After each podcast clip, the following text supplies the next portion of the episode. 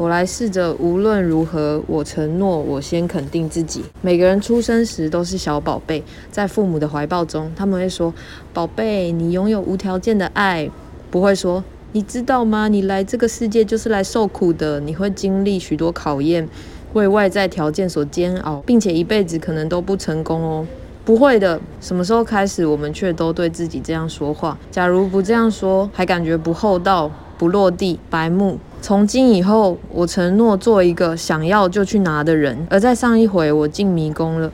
我也想先肯定自己有防御机制升起，是为了想要保护自己的能量场，没有习得性的无助。同时，我虽然没有立刻调试，也立即觉察到自己进迷宫。这果然是双方耐心都同时被锻炼的好时机。我肯定自己尽可能地提醒，虽然听到对方点出的是问题，所以我抵抗，而他背后的真意是爱，是因为想帮我这个生命，感谢生命。